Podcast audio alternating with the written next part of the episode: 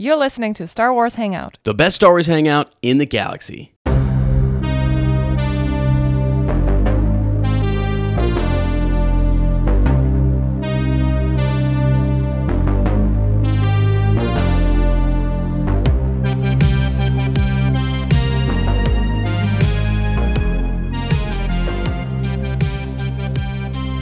Hey, Star Wars fans, welcome back to Star Wars Hangout. I'm Ez. And I am Lottie. And friends, we are back with The Mandalorian Season 3, Episode 4, Chapter 20, The Foundling. See, I got all those titles in there that time. I had to, you know, make sure there's there's so many titles. It's like Chapter 20, but it's Episode 4 Yeah. of Season 3, The Foundling. So Oh, that's gotta- crazy. I never thought about that. Yeah. We got to get them all. Yeah, it's all one thing. I mean, right? So they're kind of keeping track of the total number of episodes that we've had this whole time. But uh, yeah, this is the Foundling, and uh, we are. Let's just say that this episode blew me away. You remember? I was, I was like, I was like, what? I mean, when when you know who shows up, we're not gonna say yet. This is, by the way, spoiler uh, episode. But the non-spoiler review of this is it's freaking awesome. It is pretty cool. There's a couple of scenes that are very, very um special, memorable. Yeah. Yes. Yes. yes and it's just it grow it's just growing i mean it is just growing and growing and it just feels more interconnected things are starting to make more sense Yeah. actually that's the big one because there's been so much mystery you do have to kind of wrap up some of those questions that we've had but then there's also more questions which is great so all that to say uh we loved the, the episode 4 chapter 20 the foundling fantastic I mean, yeah, it's truly the Mandalorian. It's a very Mandalorian episode. yes, yes, it is. eh, right. Because that last episode, so chapter three, uh, or sorry, chapter 19, episode three, was very different. We went back to Coruscant, Elia Kane. We had, uh, thanks again to Michaela for popping on that episode. Really cool to talk with her. And uh, she's a big Star Wars fan. Oh, that was so really, fun listening to you guys. really good thoughts. Our Thrawn theory was, uh, was uh, taking, taking some. Um, it was taken off a little bit, so I enjoyed it. But okay, into the spoilers here. So essentially, this episode starts off with sort of a, a, a trials thing, like Mandalorian trials. They're all fighting. Grogu has his moment where he's sort of stepping maybe from foundling to apprentice. We're not sure what Yeah. he's- what's happening there. And then one of the foundlings is taken, right? So a war party is mustered. They have to go get the foundling. Meanwhile, the armorer says, "Grogu, come this way." And into the into the uh, you know, into the forge, right? They go. And we get an epic flashback to Order 66 and and who rescued Grogu. Master Beck. Master Kelleran Beck is there to rescue Grogu. It was wild. It was awesome. So uh, we'll talk more about that. And then we come back to this secret um, covert of Mandalorians where they go on the war party and they rescue this foundling that happens to be Paz Vizsla's son, Ragnar, yeah, which was crazy. which we find out later in the episode. yeah. He so that- doesn't. he doesn't right away uh, reveal that he is his son, we must save the child. The child. The child is in danger. the foundling, the child. Yeah, first he says the child. Uh, It will kill the child. We must do something, right? Yeah. Uh, and then and then behind, you know, did you just see. I can almost imagine like we're over. He walks over behind the rocks and he's just sobbing. It's like, oh my gosh, my son. But they can't. They don't like show a lot of emotion, and we're trying Yeah. to figure out really.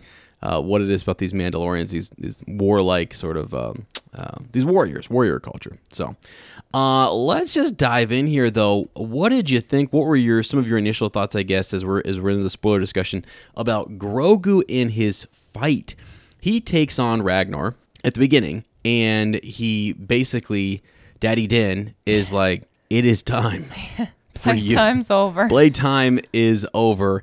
Uh, you need to step up. D- this is the only part that I think is a little. I don't know what they're gonna do. I don't know how if Mm. they're going to eventually advance the Grogu, like what Grogu can do. I mean, he's definitely doing flips and, and stuff now, which is really cool. So I wasn't expecting that. But Yeah. what did you think about that fight sequence? I guess. I mean, it's darts. Bring out the ancient darts.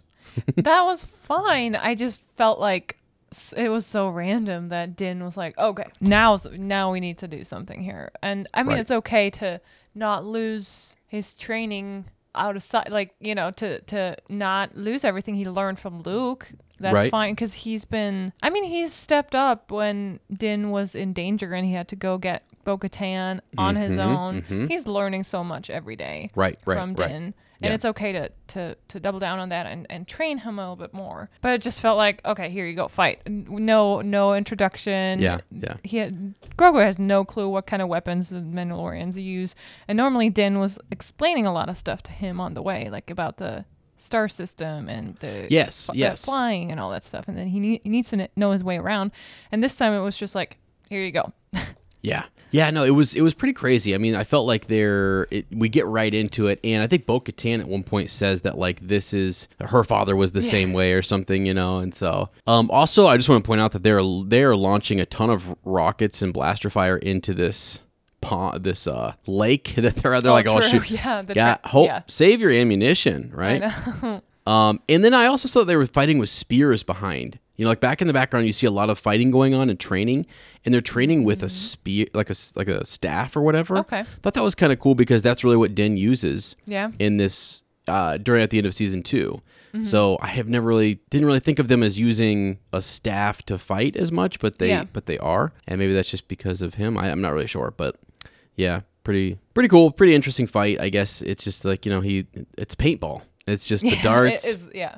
cl- clip him on there, and then he gets he takes two shots to the chest, and then he gets a little pump talk from his dad, and he's like, "Hey, come on, I know you can do better." Yeah. And then boom, pops up, does a double back, not just like I'm gonna flip to one side, but as soon as he lands, flips back again. Right. Now that was pretty epic, and then That boom, was boom, boom, boom, three shots. So, I mean, why didn't the other kid just fire three shots? I know that's what I was thinking the whole Would time. have been would have been over. yeah. Yeah, it felt like a video game too. He sets him down. He's like, "Next challenger." Yeah. and then and they're just ready.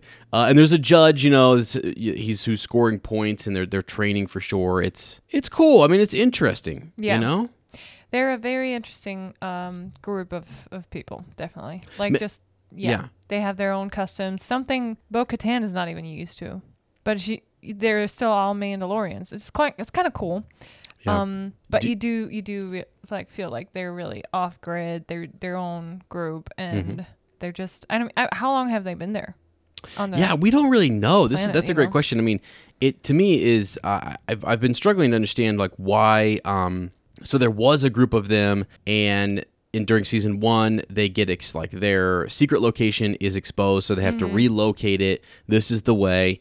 Uh, they relocate the covert here, I'm guessing, but then there's this weird like Book of Boba Fett moment where there's like a transition. They're on some space station, and and, Yeah. and he shows up there and fights. Uh, Vizsla with the dark saber, Yeah. but then now we're back here to this desert sort of planet. I don't even really know if we we don't. It's a secret location. It is. That's all they say. They won't. They won't really say anything else. I did think it was kind of funny. You see all the younglings in this, and I felt like it was the for the Mandalorian uh, mercs who like do a lot of the costuming for Mm-hmm. Mandalorians. I felt like it was like you know bring your kid to work day or something, and they all just like brought their kids in, and they're back there Oh, that's so cool. messing around because- I mean, would be awesome. right? There's just a bunch of activities that are happening. They've got Yeah. like uh some of them are trying to scale up the side of the the mountain and then some of them are trying to like work with like it looks like a fire pit and some are watch it's just lots of activities going on. So today was clearly like a training day. So they're out there just um, Yeah. training away. And you see some more advanced combat happening, but then you see some younger individuals just standing around. So I don't know.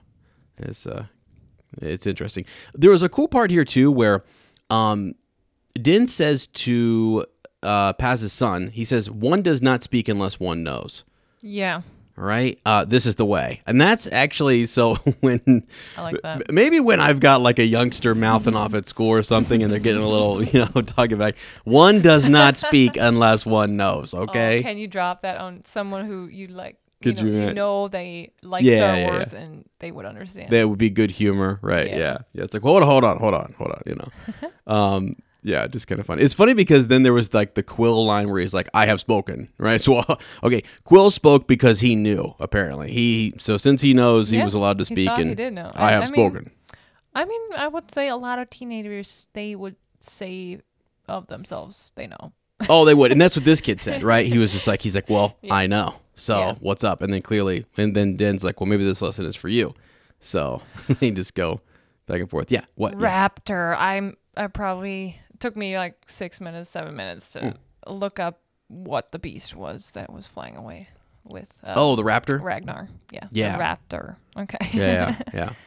Yeah, that thing is, is crazy. It just comes over the. So I mean, he is sort of contemplating his loss to Grogu.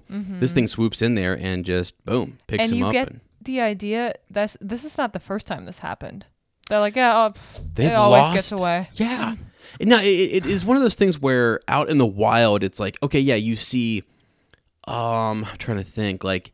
If a lion is out there looking for a meal and it's it's hard to chase down the other gazelle, but you see some younglings there, Yep. He's gonna take out the younglings. Sorry, Yep. but I mean, that, it's their job to kind of protect him. Did you see that? It was like a viral TikTok video where it was um, it was a couple porcupines or whatever protecting their two little porcupines.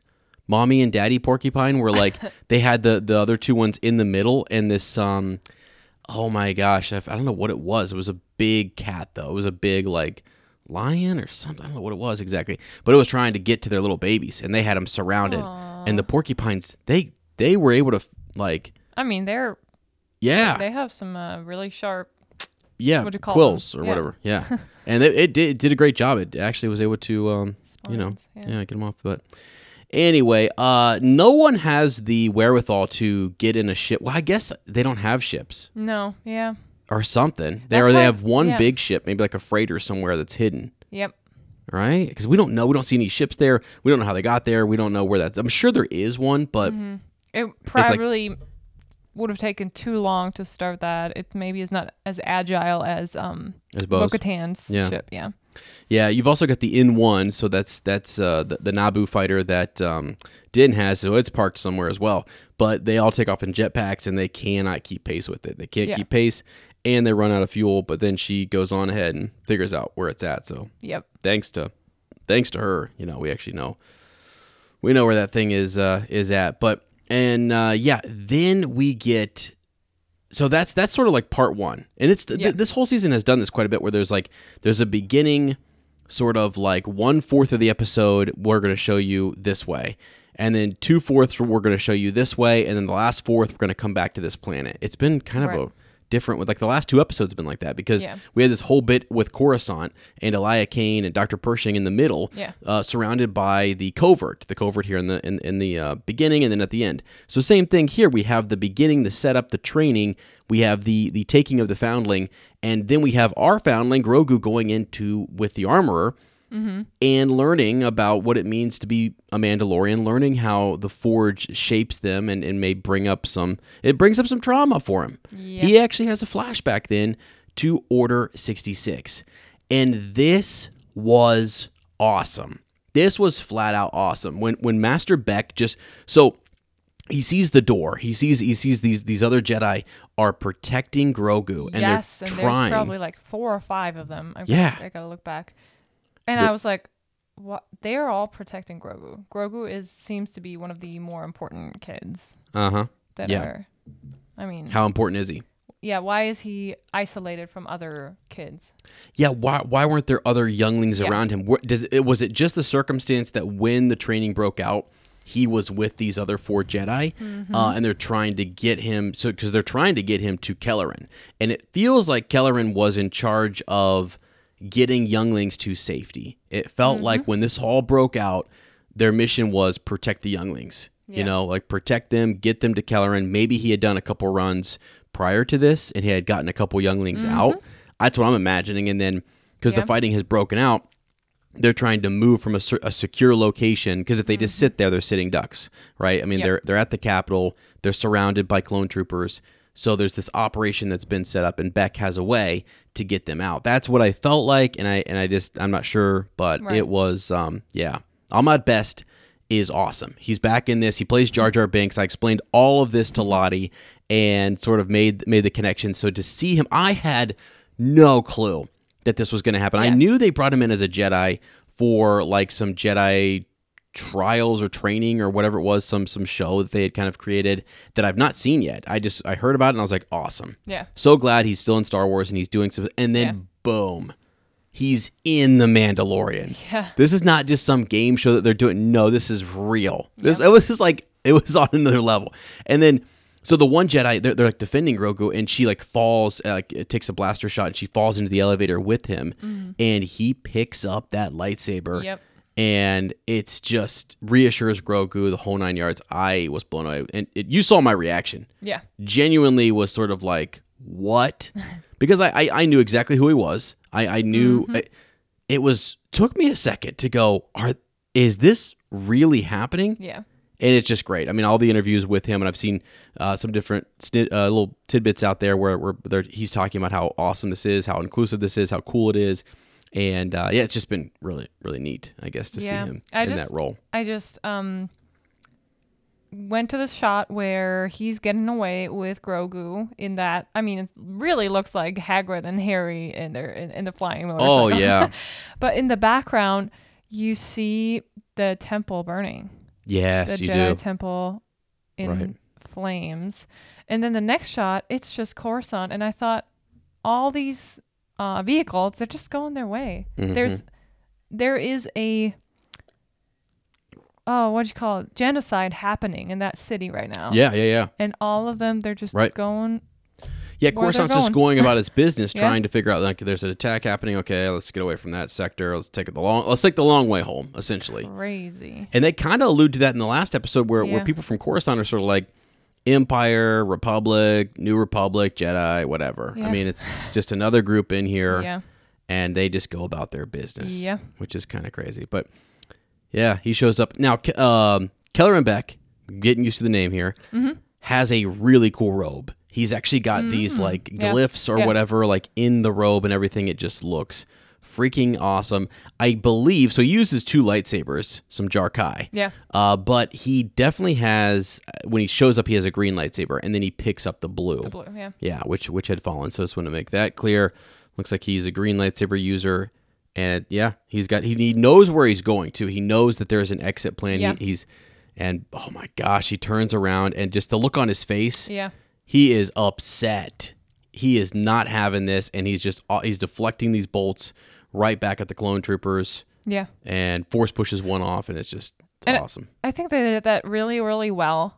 That in uh, the last episode where we were with Dr. Pershing Mm-hmm. and and Alaya, Yeah, uh, they showed the same places they went to. So the the train station and the Oh yeah, the, the, plaza the where, with the with the mountain. with the mountain Yeah. peak. Yeah, same places where they went, where Yeah. Grogu went on his his escape. Yeah. It, it, oh, you're fine. Yeah, it, it built in some continuity between the episodes, Yeah. and you got to see yeah these these different places. Uh, I don't know if I mentioned it last episode or not, but I believe the space opera place where Dr. Pershing speaks last episode is the same spot that Anakin and uh, Palpatine will have their conversation about Yeah. Darth Plagueis. And I also explained to to Lottie uh, just as we were breaking down some of the Easter eggs. So going back to that episode real quickly, every time that that Elia is on screen and there's this dark ominous music playing underneath her, yeah, and it is the same music that is there at the space opera. It is like this long sort of tone uh, that if you play both of those scenes, you'll hear it. You, you you'll know what I'm talking about. And I was very like, Whoa. interesting. Yeah, So they're, they're doing that. I mean, that when the music is matching up and you're you're in a in that location and you're using that to kind of signal that hey, she might not be someone we can trust, it's pretty wild. It Yeah. was just. Uh, it was really cool. But this is a long, you know, exit here. And I was like, where is he going to go? How does he get away? Yep. The whole way, I'm just thinking, like, this is not what I expected at all. There was tons of theories out there that other people that we've seen in Clone Wars were going to save Grogu. So you have like one of the most important Star Wars characters, Baby Yoda, Grogu, who has changed Star Wars, is like the face of Star Wars. And now you have Kelleran Beck back, and he is the one who saves Yep. Grogu, which is wild. So what do you think? Why do you think that Grogu is this important, or or or what was it just that he was he happened to be in that one particular spot? Like, let's just ask the question: Do you Yeah. think that Yaddle and Yoda had a baby. had a child? I mean, we talked about that they were the only uh, individuals of that species that we know of, right? Mm-hmm. Right, So, yeah. Yes, it's po- definitely possible. hmm Yeah, and we looked at the timeline. Right. We know now Yaddle was killed Right, uh, by Count Dooku. Count Dooku, right? Yeah. mhm. And um, that was less than 50 years ago. So Yoda Yes. definitely could have been around. But why would they keep it a secret? A, like, why would that See, be not known? They might have known. I mean, like it, it might have just been known in the temple, but not Mm-hmm. explained to us. See, some of the things that we have to remember are that we don't know absolutely everything the day in like the like the the ins and outs, right? So with the Mandalorian culture, we're we're learning Yeah. in this episode that Yeah. oh, hey, if you're the leader of the war party, you can sit by the fire. The honor is yours. Yeah. We didn't know that before. So the same thing goes with as we learn about Yoda's backstory, or we learn about Grogu's backstory. We didn't know he was saved by this guy. We Mm-hmm. Also didn't know that Yoda was his daddy. Yeah. That never came up. There was no reason to ever don't talk about Yoda's We children. know, Yeah. So But I it's possible. Be, I know it's possible, but, But I think you don't I think would, so? I, I think I would be a little disappointed then that Yoda, w- in the last minutes of his life, Wasn't checking for his- Luke. He wasn't really. I mean, maybe he was train- thinking about him, but Yeah. like. There's no hint whatsoever that there's Yeah. anything like that out there. So That's true. That's true. See, I, I it could be Yaddle's son, yeah, yeah. and that would be interesting. Yeah. That his mother was a that great warrior, I and because yeah, we don't know as much about her. If she could have had a absolutely. child. Yep. And I do think back to your question, I do think that he is of importance because not only is he protected by so many Jedi, he is also hunted by so many. Like Mm-hmm. when you see um Kala sorry, Master Kelleran, what yeah, Master Kala Kelleran, Kellerin. yeah, Yes. yes, the guy who, the yeah. guy who saves him. or Master Beck. Yeah. Is a good Beck. Beck. Yeah, there's Okay, there we go, Master Beck. That's Master Beck. Yeah, it's easier. So yeah. when he saves him and he's trying to escape with him on that other ship, Right. there is stormtroopers on the or not stormtroopers, Clone troopers, clone it's okay, troopers yeah. on the on the platform. right, Lots of them, and then while they're trying to get away, there's more ships coming in trying to get them, and it's Yeah. like they all know they're there and they're focusing. I mean, this is Order sixty six. There's so many Jedi. Yeah. they need to eliminate, right? right, right, And right. it, it seems like a lot of them are focused on Grogu. yeah, So that's why it makes me think like he's very extra special important. Yeah, it do does for sure. Yeah. No, I I- feel like there's something extra here. Um, yeah, I, I, it, again, it could just be that Kelleran was in charge of getting younglings out as fast as possible and had connections and was using those to get people out. That the fighting broke out and that was immediately his response. And people, Mm-hmm. like a message goes out, and then he's just they just all the Jedi know get the younglings to to Kelleran Beck, and Yeah. and, and here we go. I also think there's something extra special because he and Anakin are born the same year. Uh, the chosen one, Anakin Skywalker, and Grogu, born like oh, I never same knew time. that. Same time, yeah. Ex- I think they're I think they're the exact same date, uh, same age. Pretty sure. Could be Wow. wrong, but I thought they were. That was like when this all came out and people were trying to figure out how old Grogu was, Mm-hmm. and they said they was 50 years old. People like tracked it back and like that's the same year Anakin was born. Wow. I think I could be wrong, but I'm pretty sure. Anyway, um, yeah. So just there's something. There is something special, and there's something probably special about Yoda's species as well. They Oh, yeah, live sure. super Yeah. long, preserving the order, knowing that this is this individual is not going. It's going to be year, maybe a hundred years before he's ready to really be in, in, in true combat, or to Mm-hmm. really be mature and ready to to, to reforge the, the the Jedi Order. Mm-hmm. But I kind of think Grogu is the future of Star Wars in general. What Mm-hmm. Yeah. like he's just sort of even 30 years from now he'd be 80 getting closer to get, getting closer to 100 and he could be the Jedi master that leads the order beyond Rey. You know, beyond Yeah. Rey Skywalker. Like Yeah. he could be someone way down the line who was trained by Master Skywalker, Yeah. trained by Luke Skywalker, also raised by Mandalorians. He has a he was there. He I mean, think of how far back he goes, right? He's born the same year as look at the names, Anakin Skywalker. He's mm-hmm. raised in the temple with all these Jedi who protect him, who take care of him. He has this history. He knows them. He knows Master Yoda, Yaddle. He knows all these individuals in the Clone Wars. He experienced that. He experienced Order 66. Now he's experiencing the Imperial Remnant. He probably will live, I guarantee you, he lives beyond all of this stuff that is happening in the sequels. Yeah. And Ezra Bridger in his order that's coming up, I kind of feel like he's going to experience. I think there's another. Yeah, I don't know. That'd be so so epic. can I just tell you something real quick? Yes, if please. I were in charge of Star Wars, can I tell you what I would do? Let me know. Because this is this is ridiculous. Like Luke Skywalker, I heard I saw somewhere on Twitter somewhere that that uh, Dave Filoni kind of said that Luke Skywalker may not be a Jedi, a, like like a true Jedi following the Jedi way. I don't know what that what that was all about, but anyways, okay. it made me think of something though. Regardless, he's a Jedi. He's doing his thing. He'll become Master Skywalker and he'll train Rey, but his order is he was kind of continuing it seems like in the sequels what luke does is try to continue the old way of the Jedi. Okay? Yeah. Like he tries to continue on with what Yoda and everyone else, you know, did. Mm-hmm. One of the coolest thing that things that happens in Legends is that Luke actually instead of continuing on the old Jedi way, he creates the new Jedi mm-hmm. way. It's the new Jedi order. And uh, I'm saying way now because of this is the way. You know what I mean? Like, sorry. But uh, but uh, you know he cre- yeah, it's the new Jedi order, and there's different rules. They're allowed attachments. They're having children. Like they they're the bloodlines are allowed to sort of move forward. Not all of them do, but some of them do, and it's and it's and it's okay. Um, and I don't have all the clarity on that, but I just I just sort of think that Ezra Bridger, if he comes in and he does set up a new order, a new way to counteract what's going on with Thrawn out in the under, separate from Master Skywalker, mm-hmm. it's a huge galaxy. Yeah. it could be something totally different. They could even call it the Order of Bendu or whatever they want. They can call it something different because Kanan had this experience with the Bendu, Yeah. right? With Bendu, and and so Ezra did as well. They're they're different. They're this they're this off branch. I mean, Kanan has a son that I believe Jacen Syndulla will be trained by Ezra Bridger. I kind of think that Grogu may walk his own path in the way of the Mandalore for a Yeah, while, yeah. and he then may may find this other order and maybe they'll do something with Rey down the line i'm not sure but if it mm-hmm. were me i would set up something epic Yeah. with ezra bridger i really would and I, I would set up i would do what you didn't do like I, I would i would make more connections to legends i would do things on a, on a grander scale bring back Yeah. the force bring back more jedi the idea that after 30 years after Luke has had all this time that he's still the only one left is just sad. Yeah. You know, and that Rey's the only one that's that's there and then it's these two battling it out. It just feels really uh it just feels like the order never came back. It feels like nothing ever happened. And so Yeah. Where does it all go? Anyway, I, I just think they need to correct that a little bit. And there's other things that could be happening in the galaxy while all this stuff is, you know, did happen with the First Order and, and everything else. There are Yeah. other priorities that could be center for other people like Thrawn and the Chiss Ascendancy. They could literally, here's something they could do.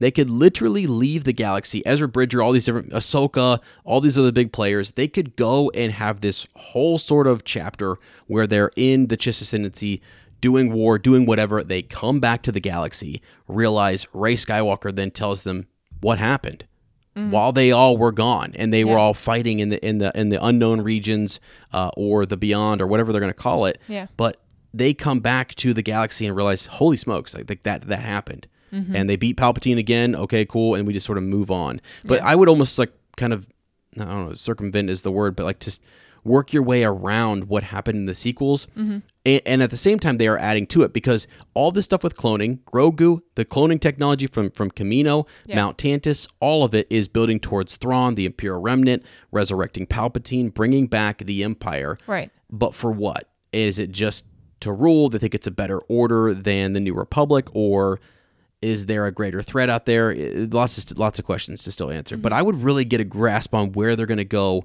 with all of this. I know they want to tie it into the sequels, but they have to be thinking beyond that. Yeah. Like to stretch the Star Wars timeline is, is I think the biggest thing that they that they can do. Really. Yeah. So sorry. Lots I of think they're I think you're right. They're setting us up. It feels like they're setting us up for something like that with the open ending of Rebels. Ezra Mm-hmm. Bridger is out there. Sabine is going to go find him. Sabine herself is a Mandalorian. We're Yes. watching the Mandalorian right now. We have Ahsoka out there too, who is guiding Sabine to Ezra. So, and we get more about that hopefully in the Ahsoka series. So I Mm-hmm. think this year we're gonna get a lot.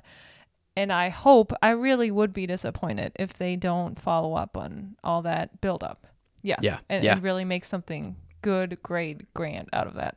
Yeah, and, and, and two things. I mean, so it, it can also be that everything that's happening now, I, I've said this a lot, but at the end of episode six, when you go from episode six to episode seven, there's 30 years. Mm-hmm. 30 years, right? So all of episodes four, five, and six took place in a matter of like two to three years yeah. like two to three years where they had they showed you the end of this great rebel alliance and this battle that took place and then you go back let's see in episode one i don't I, i'm trying to think what the timeline is there between episode one two and three anakin is a young boy what is he is nine ten years old grows up i mean he's yeah it just it's it's not a lot of time Yeah. and so I feel like you can show so much in a short amount of time here. Like, give him 10 years to build to some great real battle between the New Republic and Thrawn's Imperial Remnant. And Yeah. what were they trying to do? But there's also splinter factions that are trying to bring back Emperor Palpatine, but maybe that's not really Thrawn's true agenda. You can do all of those things within this next 30 years and make it fit make it work and they should do that but then they should set up things here that will that will connect to Rey's story moving forward Yeah. and Daisy Ridley I'm sure she'll come back and they'll they'll do some stuff but they need to set up an epic story moving forward with Grogu with someone that they that we love that we care about that we're like Yeah.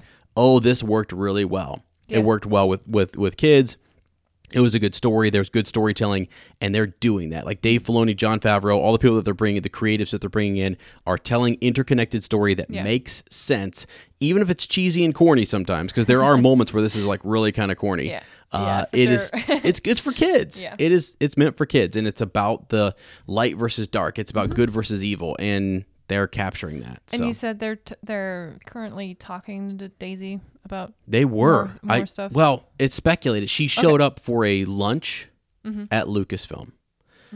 Why? yeah. just to say hello.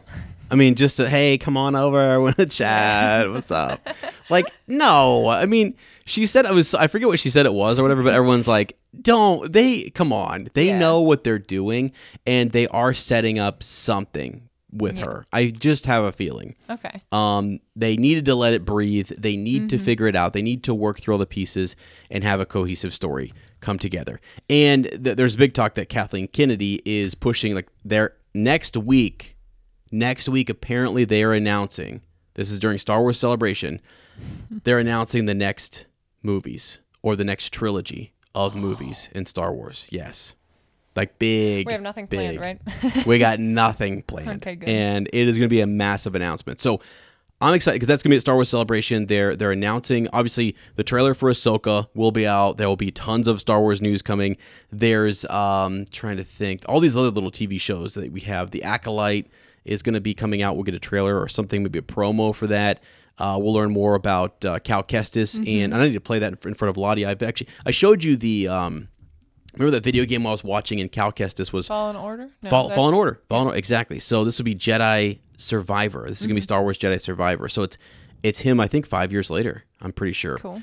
Um, it's around the same time as Obi Wan Kenobi in that in that series. So people are hoping to to get some cool story elements Mm-hmm. from that that are going to tie in because people keep thinking Cal Kestis is going to step into like Andor or he's going to step into like some people thought Cal Kestis was going to be the guy who actually you know saved and I didn't think so because he's too Mm-hmm.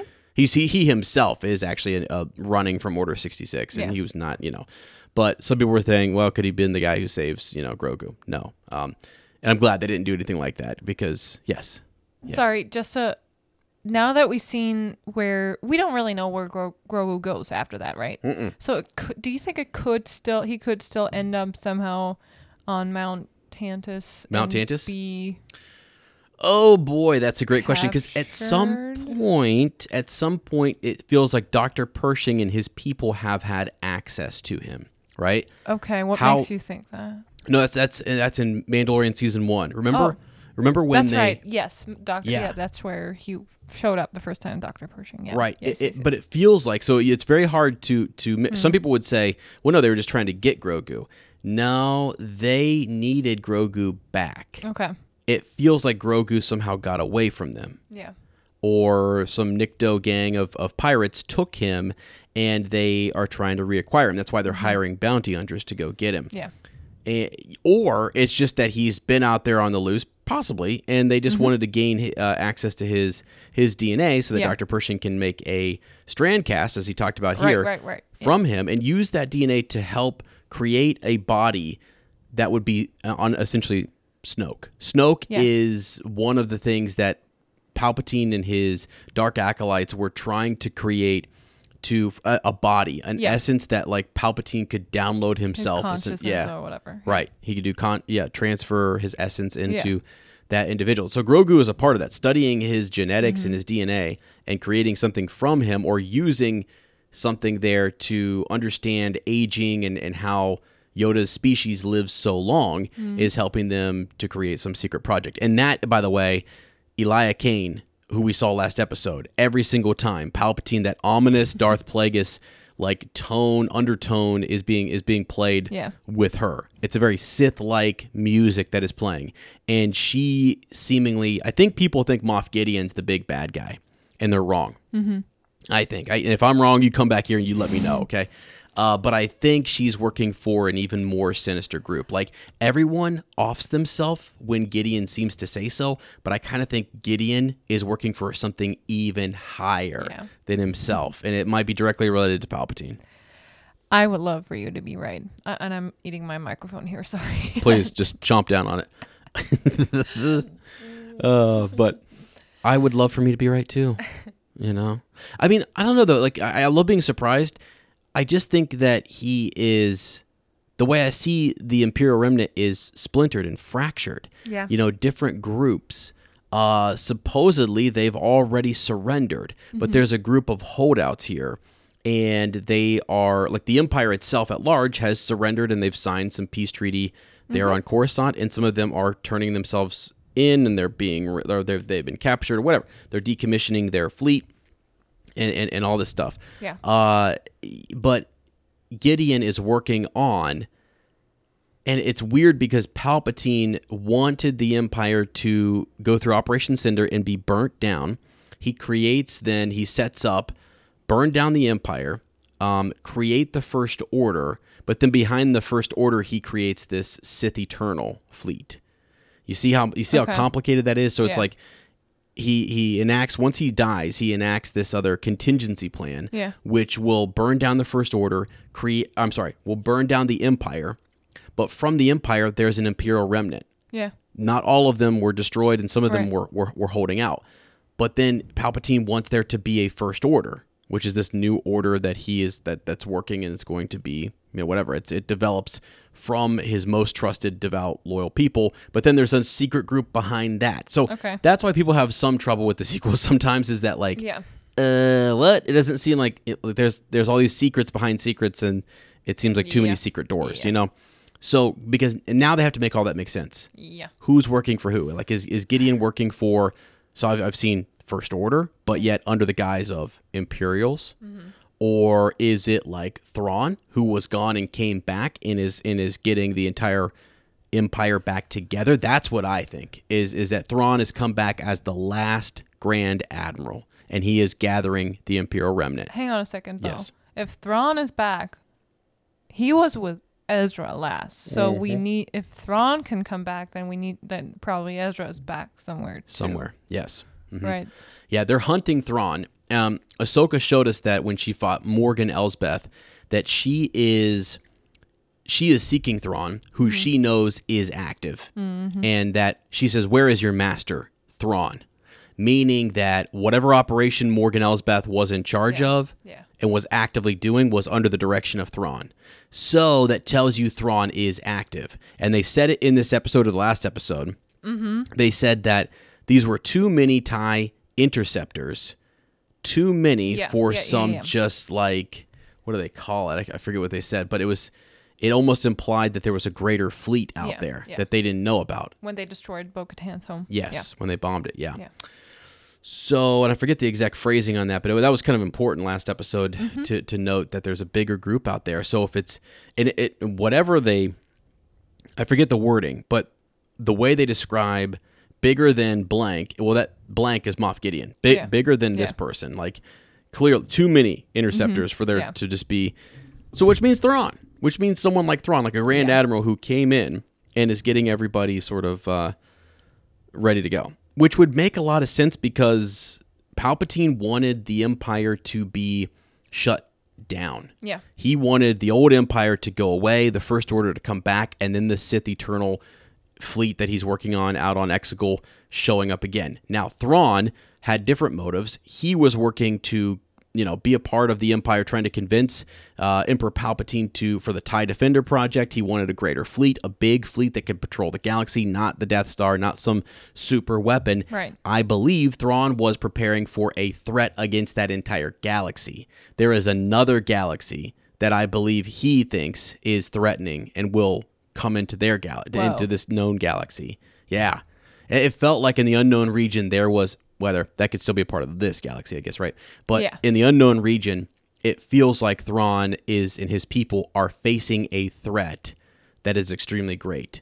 And all Thrawn cares about at the end of the day is protecting the Chiss ascendancy. He may seem like he is a diehard Imperial right now, mm-hmm. but that is all so that he can protect the Chiss ascendancy. So his greater goal is to, even if he has to ally himself with some evil people like Darth Vader and, and Yeah. Emperor Palpatine, he wants them prepared to face what he believes is an even greater threat oh. or learn from them Okay. possibly find some allies or something and, and find some resources some technology Yeah. learn about you know the empire and then make it ready for uh, whatever attack might happen with the with the Chiss ascendancy. So when you read the Thrawn books and you read his backstory, that's very much what he is. So people even say too that the Thrawn books are different than the Thrawn we see in Rebels, and that very well may be. Maybe Yeah. Thrawn does get rack, um, he does get caught up in the beliefs of the empire and all Yeah. that kind of stuff, perhaps. But I think he's going to come back and he realizes the strength in this unit and in this force.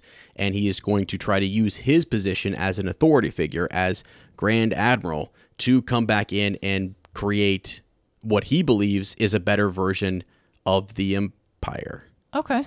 Yeah, he will be the head of he will be the head of this new empire, and he's in. I mean, I forget how many. I think thirteen. Is it thirteen Grand Admirals? Look up. Type Yeah, in not many. how many Grand Admirals Yeah. um, were there. And anyways, uh, so when he steps back on stage, one of the things the Alphabet Squadron books have been trying to do is talk about who should be in control. Who, wh- which of these admirals, or uh, are there any great admirals? Grand 12, 12 Grand Admirals. Thank you Appointed unexpectedly by Emperor Palpatine himself. They're they're directly appointed. Yeah. uh, at the New Year something week Mhm. celebrations of 2 BBY. The 12 Grand Admiral- Admirals were the most senior officers of the Imperial Navy and answered directly to the Emperor. Right. They knew a lot of secrets, and so what Thrawn knew in Heir to the Empire was he knew a lot of the Emperor's uh, secret storehouses, secret projects, rumors. They're high up there. They have the most intel, most knowledge, most access to other secret things. You had people like Mara Jade who who were worked as the Emperor's hand, like their like like his personal sort of um, I don't know, like uh, go betweens. Like they would negotiate or work on his behalf, and sometimes would even work directly with Grand Admirals. So it, it's kind of a big deal. That hierarchy is important to keep in mind as he steps back into the stage. Yeah. And that's why I think someone like Elia Kane, like when they know a Grand Admiral has come back and is going to unify them, if you believe in the Empire, you will get behind that Grand Admiral. And everything we know about Thrawn is that his his unit, his the people who work for him, they appreciate and admire him, even though the Empire was largely anti-alien. Uh, he, Mm, yeah, yeah, he happens True. to be very efficient, very good, and yeah. So Smart. Very smart. yeah, Yeah. So we'll see. Holy Moses! Anyway, uh, just some Thrawn stuff, and you know, I mean, but we're um, step by step. We're step by step. We're gonna get there. You know. Uh, you were talking about different splinter groups, basically, in the Mhm. Empire, right? Yeah. And talking about splinter groups, I want to make the cut back to to the episode. Yeah. Uh, we are still there's still so many Mandalorian groups out there, right? They're Mhm. also kind of splintered. What do you think going forward? So, uh, how did you like Bo-Katan in this episode? And and Yeah. still, what do you think her? Wh- where's feeling? her Where's her way Uh, yeah, yeah. gonna go? Where and which is uh, yeah. Where where her um where's where's her allegiance right now, sort of right, and which Mhm. way do you think she's gonna go? Yeah. I think well, I think she's impressed. I think that this this is growing on her. Just that just like for us, the the the viewer, the way has been a little, as Han Solo would say in Episode Four, a little hokey, like a hokey religion that you're sort yeah, of like, like, a cult. what? Yeah. come on, you can't take your helmet. This is kind of was kind of strange, right? But the more you learn about it, the more respect and honor and the honor tradition and their code, it's impressive and it's it's inspiring other people and it's inspiring even Bo-Katan to go, okay, these people respect this. Yeah. It's not one person.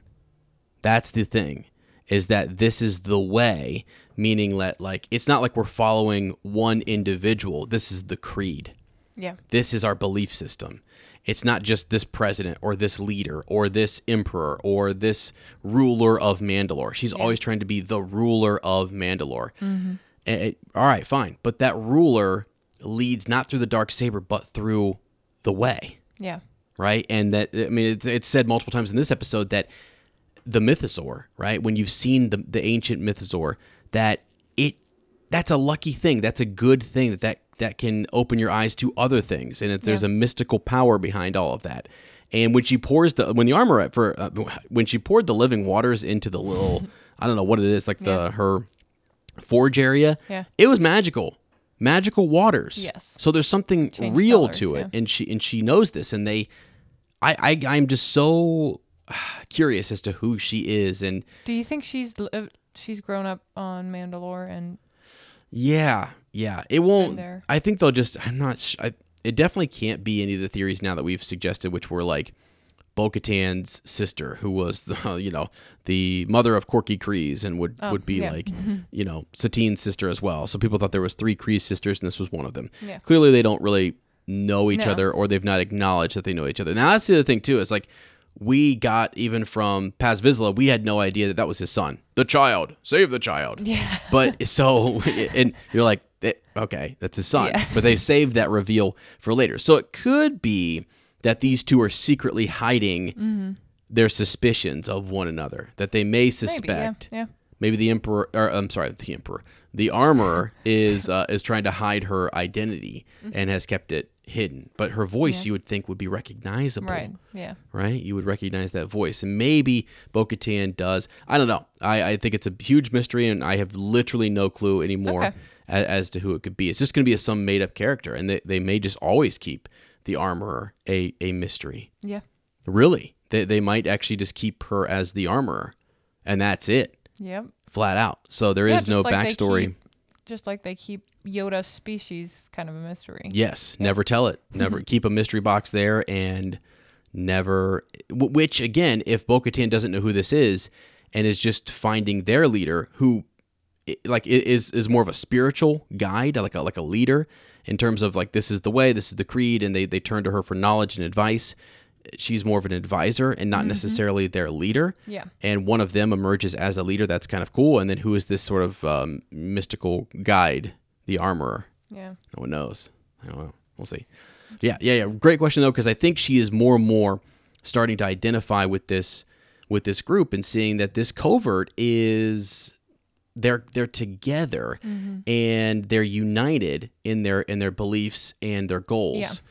Whereas her people are fractured, following the person who's the strongest, who has the best, who can wield the saber, who was given the saber and, and shouldn't have been, and blah blah blah, whatever. Yeah. Like it's it's she basically said like they'll follow anybody who waves that saber around, right? Yeah. Anybody who waves the dark saber around, they will follow. Like Yeah. it, they don't have a a good uh, foundation. They, Right. they're they're really just whimsical. Can be pulled this way, pulled that way. Whereas these individuals are not. Din and this covert, they are not just swayed one way or the other. No, they are rigidly following the yeah. way. Yeah. So And and yeah, I think Bo just she's learning so much right now. She's lost her way. When we see her just you know, just lingering around when when uh, Din shows up. She's just she doesn't know what to do with herself right now. that's true. Yeah. So she's learning a lot and just like the armor says to to Grogu earlier how much the armor means to a Mandalorian. That's their identity. That's the Mhm. trials they face which goes into their armor. mm-hmm. you know. Yeah. Yeah. Like that's part of their identity. And and we see how the mythosaur becomes part of part of Bo's ide- identity in this episode because it, she's seen it. Now Yeah. it's part of her. It's part of her trial. It's part of her journey. Yes. Yeah. For so sure. So it's really cool that that they showed Well, and it's that. her story arc is someone who has heard about like she grew up uh it's almost like you're a kid who grew up in church you're like yeah okay sure angels demon whatever and then you're out and about and you're like you one day come across like this this you have this experience where you're like oh maybe they were right Yeah. about something and i don't i'm not trying to make a direct No, well, connection least, to our religions it- or it- faith but it's just it's something like that where you you're you're told these these I mean Santa Claus. We go as simple as Santa Claus. You're told about Santa Claus and you'd be like, Yeah, I kind of went through the motions as a kid and I believed in Santa for a while, but now now I'm grown up. And now as a grown up, she's sort of like, uh, I just saw Santa. Yeah, something like that. I Yeah. you know, or at least it, it unites those people. You know, their beliefs unite them. They give them direction. mhm. So yeah, she even even if she doesn't really adopt hundred percent of their their belief system, she learns a lot about yeah. being a leader, and we see her in a leading role again in this Mhm. episode where she lead the leads the hunt for for the raptors and and Yeah. saving saving the child. Save the child. uh, yeah, because she is the war party leader, which we learn. Hey, if you're the war party leader, you have the honor of sitting by the fire. Yep. Amazing. How amazing is that? So little things like that that keep keep popping up that we we learn more and more about the way, and uh, it's great. This was just a go rescue a foundling episode. I mean, it was like Grogu is rescued, and then Ragnar is rescued, and they fought each other, and they probably will grow up together and and be you know maybe friends and go through trials and stuff together, which is a a cool story. Like the way they're putting this together, more and more and more, I'm starting to see what they're trying to do with uh with with Grogu and and Yeah. Mandalore and, and bringing it back and making it a huge point in in the galaxy. Like if you can get a united Mandalore, they were one of the most because Satine during the Clone Wars chose not to to be impartial essentially. Like I'm not going to join one side or the other. We're going to be uh very neutral in all of this and we're she had abandoned the, the the warlike mentality that they had had in the past. Now, if they were fully operational, if you will, and there was a fully operational Man- Mandalore, they they themselves could have challenged the um the Emperor. Like that's sort of why they're destroyed. That's why Yeah. like they are a big deal. Back in Yeah. the day, there was what were called like the I forget what it's called, the Mandalorian Wars. It was the the Jedi versus the Mandalorian uh, and and they had this this massive battle and fights. That's something in Legends. So they're yeah, they're kind of a big deal. And if you could get them together, if you can keep them fractured, then they're not a threat. But if they come together, they're a big force in the galaxy, Yeah. big time. And Yeah, the other thing that's happening sure. now, uh, subtly underneath all of this, is that the new Republic is decommissioning all of the old Alliance ships and all of the Imperial fleet. They are trying to go to a system where there are not a like it's, it's almost like there's a lot of nuclear weapons in the galaxy and they're destroying all of them. They're saying, "Okay, we're Yeah. going to take this all back a notch. We're going to destroy their weapons and our weapons and everyone else's weapons." Well, now if Mandalore comes along and says, "We got this massive weapon and we are now united." They didn't Yeah, see that yeah. coming. It's like, "Oh shoot, they're just as powerful as anybody." They're just as powerful. So, Yeah. who knows? We only see a small covert right here. Right. And I, I know it seems like on a, on, a, on a pretty small scale, but that's not what Mandalore was. And I know that they're, Yep. they're scattered and they're a broken people, but they could come back in the thousands and maybe millions. So, Mm-hmm. I mean, yeah, hopefully that's what they're uh they're going after because Yeah. the whole show is called The Mandalorian. So Yeah. hopefully we get that. I feel like that's what Bo has to go through. Like, how do I unify? U- unify? yeah, unify Yeah, my Mhm. my people. the people. Yeah, Yeah, for sure. I think they're going to, and I think we asked even Michaela, like, is it going towards a we go back to Mandalore, we reclaim it, and that is- Mm-hmm. that does seem maybe even Meg before that said the same thing. Everyone seems like they're we're in agreement that we are going to go back there and reclaim it. There may be a Mandalorian war, Mm-hmm. but these guys will come out triumphant, and this is the way. The other the other groups and clans will submit to these individuals because if they win, that is Yeah. right. If they if they win in that regard, yeah, Yeah. Okay. Um, can I ask one more question? hmm yeah. Have you ever seen the armor herself fight in a fight? Did she ever fight? Yes, one time she she does, and it's in season one, and she fights against a bunch of stormtroopers who are running down after she tries to, like, Din is down there with IG Eleven, the child. They're all trying to to get out, and she says, "Go, I will buy you some time." Okay. Right, like save the foundling. This is the way. That is, and so she says right here, you have honored your house in all of Mandalore. Uh, and, and how did she do that? You have done the highest honor Yeah. of the creed. You've saved a foundling. That's what Din did.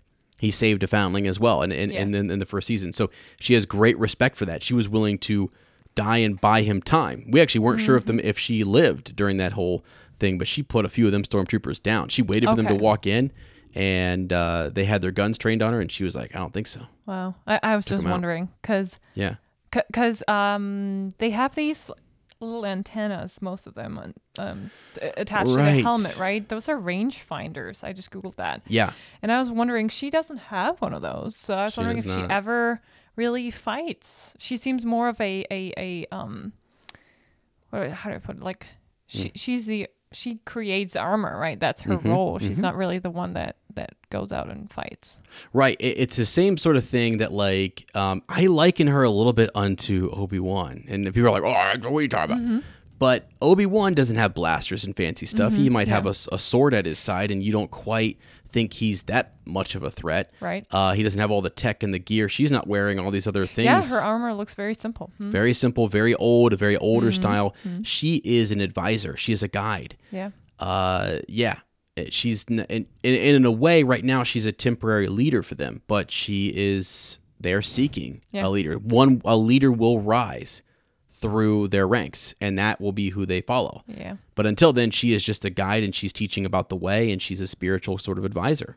Yeah. So, but she's dangerous. Oh yeah. She's dangerous, so don't mess with her. But you're right. It's totally her her her makeup or her um her costuming is is very different from the Yeah. other Mandalorians, which is really important. yeah. So she's even wearing some um like a hide or like a like a fur Yes. on, on on her shoulders, Yeah. and that's probably from some It, ver- it stands out. Yeah. yeah Sorry. some beast that she killed or something. Yeah, Mhm. who knows. Yeah. We don't know anything about her backstory, and I she is the, one of the biggest mysteries in the Mandalorian still, and probably they need they got to keep that running for a long time. Yeah. So because I mean, when she pours the living waters in there, she knows right away. Mm-hmm. Right. Absolutely, Yeah. you did go there, Yep. and you're like, okay, she knows. What does she know and not know? It is just Yeah. Fascinating. By the way, it's so much fun to just I can just throw questions at you like, "Do you know did the armor ever fight?" And you're like, "Yeah, absolutely. I remember when she, you know, protected them and Yeah. bought them time." And I was like, "This is so cool. You just know so much and it's Well, it's there's a just lot. fun uh, too." Well, thank you. Just Dankeschön. yeah. But I mean, I- it, it, it's a lot to. So I don't know all the exact specifics. You know, I'm- sometimes I'm wanting like what I can quote a lot of is like episode one, two, three, four, five, and six. You know, and I can quote some rebels and quote some of those Yeah. other major things, and I know some of the legends and lore and stuff. But to keep it all, I mean, it's so va It's over 40 years. I know. Over 40 years of material Yeah. that has dropped. So for any one person to know it all is, is sort of crazy. But I do obsess over it. You are right about that. I even said today we were like rewatch those episodes, and I was like, I just kind of want to rewatch them. Yeah. Uh, so we we're on uh, we're on spring break, so we had a chance to sit down and Oh, yeah. rewatch all of the um all the episodes, and it's great. Yeah, that's It's great. freaking Um, great. Yeah. By, by the way, if you just randomly throwing that out here, if you feel like you're craving something sweet, Oh please, throw together a mashed this is your treat for the end of the episode, friends. Just mash up a banana, put like about I don't know two two tablespoons of peanut butter in there and some cocoa powder. Mash that all together. Like it has to be a good, just one mass, and then put it in a container and in the freezer for however long you want. Re- Mhm. Really, we only put it in there for like maybe 45 minutes. But if you want like more of an ice cream consistency, keep it in there longer. And yeah, thank me later.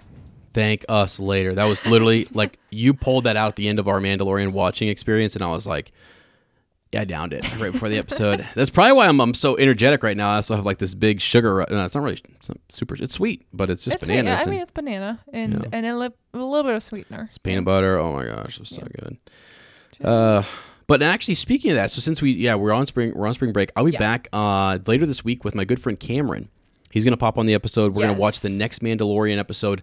We're gonna kind of do like some Bad Batch, maybe an episode or two. We'll kind of combine together. Mm-hmm. So we'll talk about the last episode when the new one comes out and talk Right. about those two together. That's kind of what we've been doing just to get through because there's a lot happening and we're still running um, Shell Cottage Radio and Harry Potter Hangout. Go check all those things. We got big updates coming on those shows. But yeah, Cameron will be in, and then the following week we'll have another Mandalorian episode followed by Star Wars Celebration. That will be huge. And anyone who is a patron, by the way, so all of our Jedi Masters out there, I'm going to be going live I went live last year for that, and it was just fun, just Mm-hmm. to sit there and it's a hangout. It's straight up just a hangout where you guys can pop in We're and make blue drinks.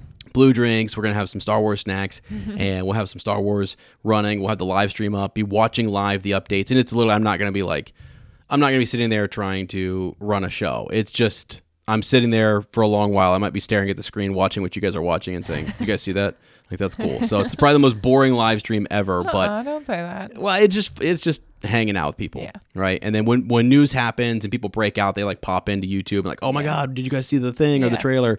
And that's that's what that will be. So if you're interested in that, uh, I can I'll send links to our patrons. You guys are more than welcome to pop on, pop in and out, stay as long as you want. It'll be I one time was on for like the max that YouTube would let me on, like stayed on as long as I could.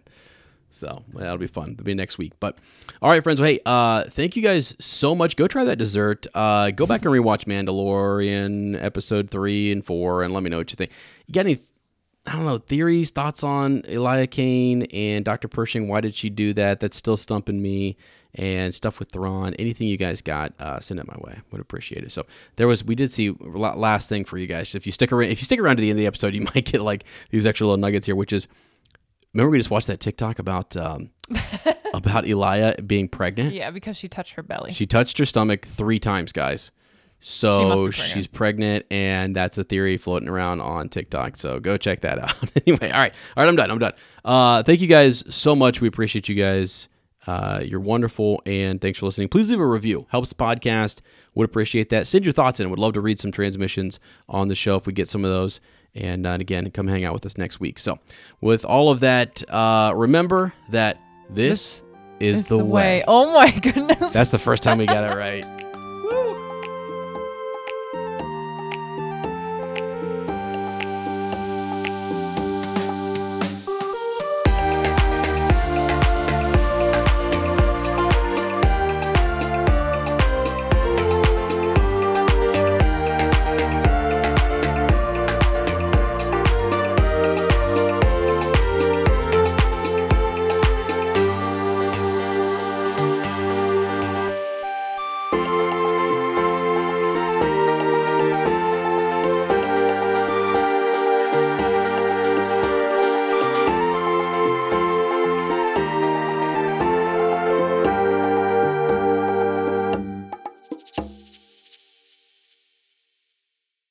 Hey, friends, thanks for listening to this week's episode. Don't forget to subscribe to the podcast, leave us that review, check out our extra episodes on Patreon and Apple Premium. This is the way.